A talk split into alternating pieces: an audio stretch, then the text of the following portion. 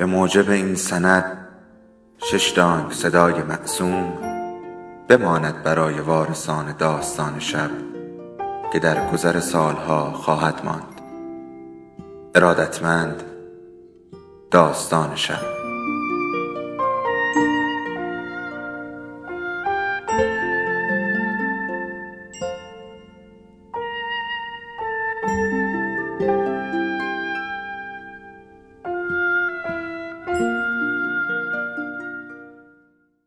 یکی بود یکی نبود.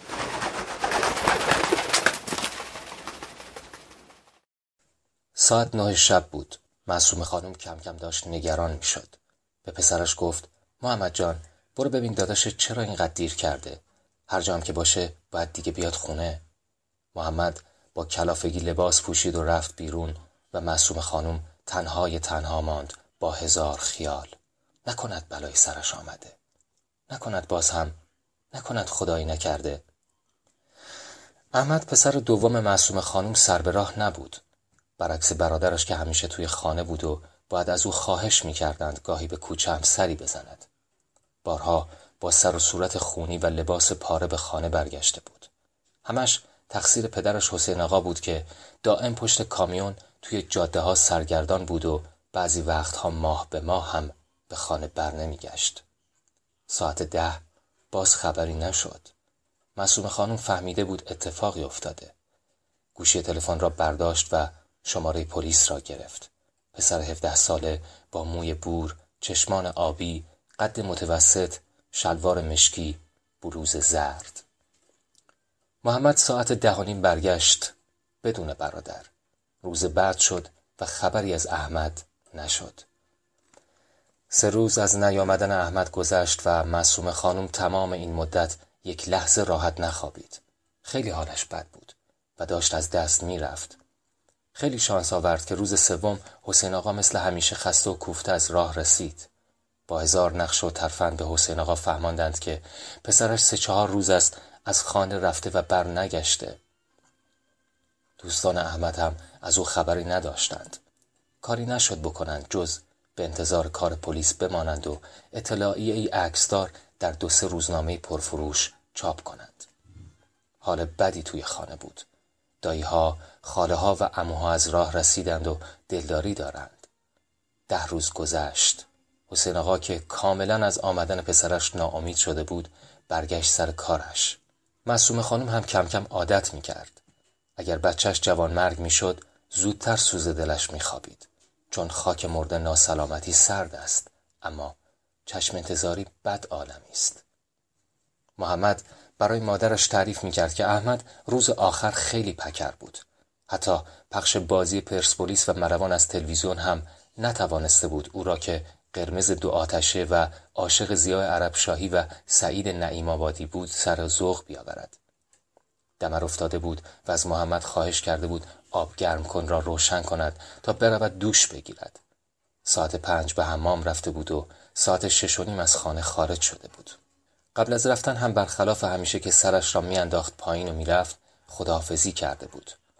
محمد خوب می‌دانست حمام رفتن برادرش خیلی پیش پا افتاده و معمولی تر از آن بود که بخواهد بازگو کند. می‌خواست مثل عادت همه مردم یک جور ابهام و تقدس به نبودن برادرش اضافه کند تا دل مادر کمی آرام بگیرد. مثلا دوش گرفتن او قبل از رفتن را مثل قسط قبل کارزار ترسیم کند یا خداحافظی آخر او را که البته مثل همیشه خداحافظی در کار نبود. محمد همه اینها را خوب می‌دانست. آن روز معصوم خانم تا ساعت هشت غروب خانه شفیر خانم زن همسایه بود. دلش میسوخت که چرا آخرین بار پسرش را ندیده و به هر چه فکر کرد به یاد نیاورد آخرین تصویری که از احمد در ذهن دارد کی بود و چگونه. روزها گذشتند. یک سال گذشت. نه به سرعتی که من نوشتم. کند و منگ. باورش سخت است. ولی احمد فقط جزی از خاطرات نیمه فراموش شده پس ذهن خانواده بود. مثل رهگذری در پس زمینی عکسی که سالها قبل با دوستت در پارک گرفته باشی. مثل غروب فردا که می‌خواهی خواب شب قبل را به یاد بیاوری که هرگز به روشنی صبح همان روز نیست.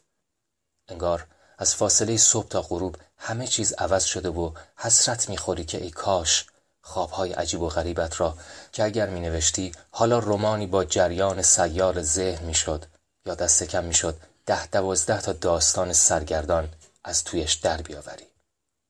سال بعد محمد دانشگاه قبول شد و کسی نفهمید چرا نرفت. حسین آقا از بس پشت فرمان نشسته بود روز به روز شکمش گنده تر می شد و نسبت به پارسال پانزده کیلو وزنش بالا زده بود.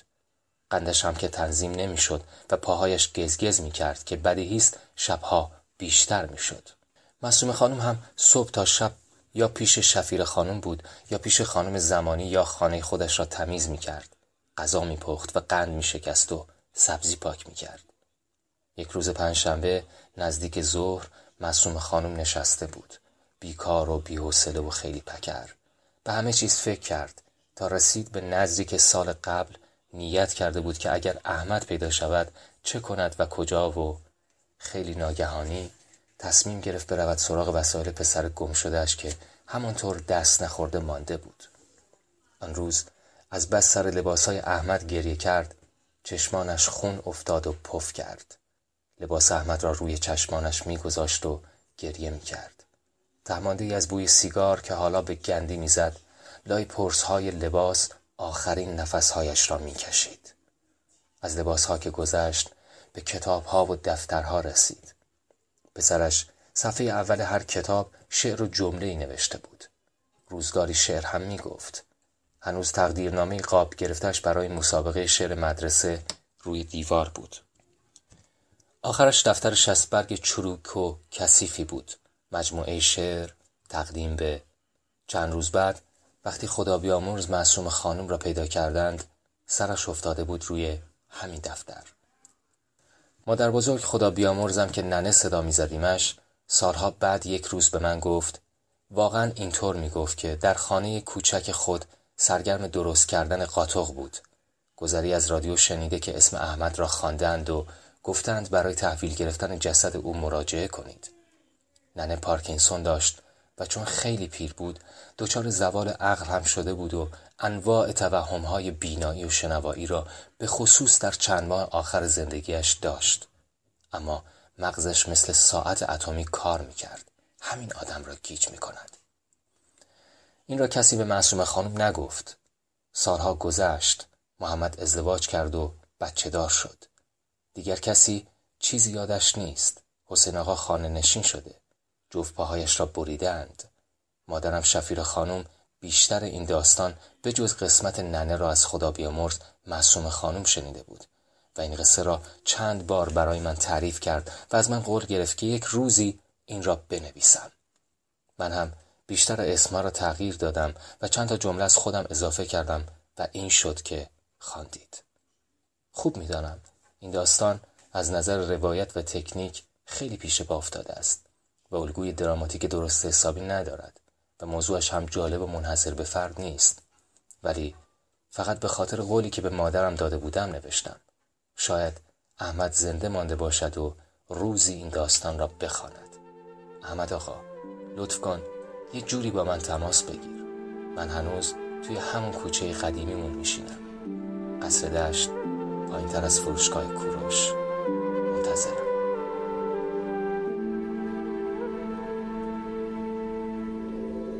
داستان شب بهانه است.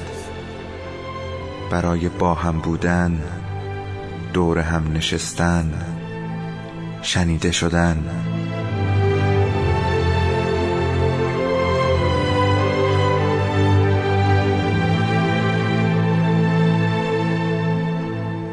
صدای افسانه ها رو میشنوین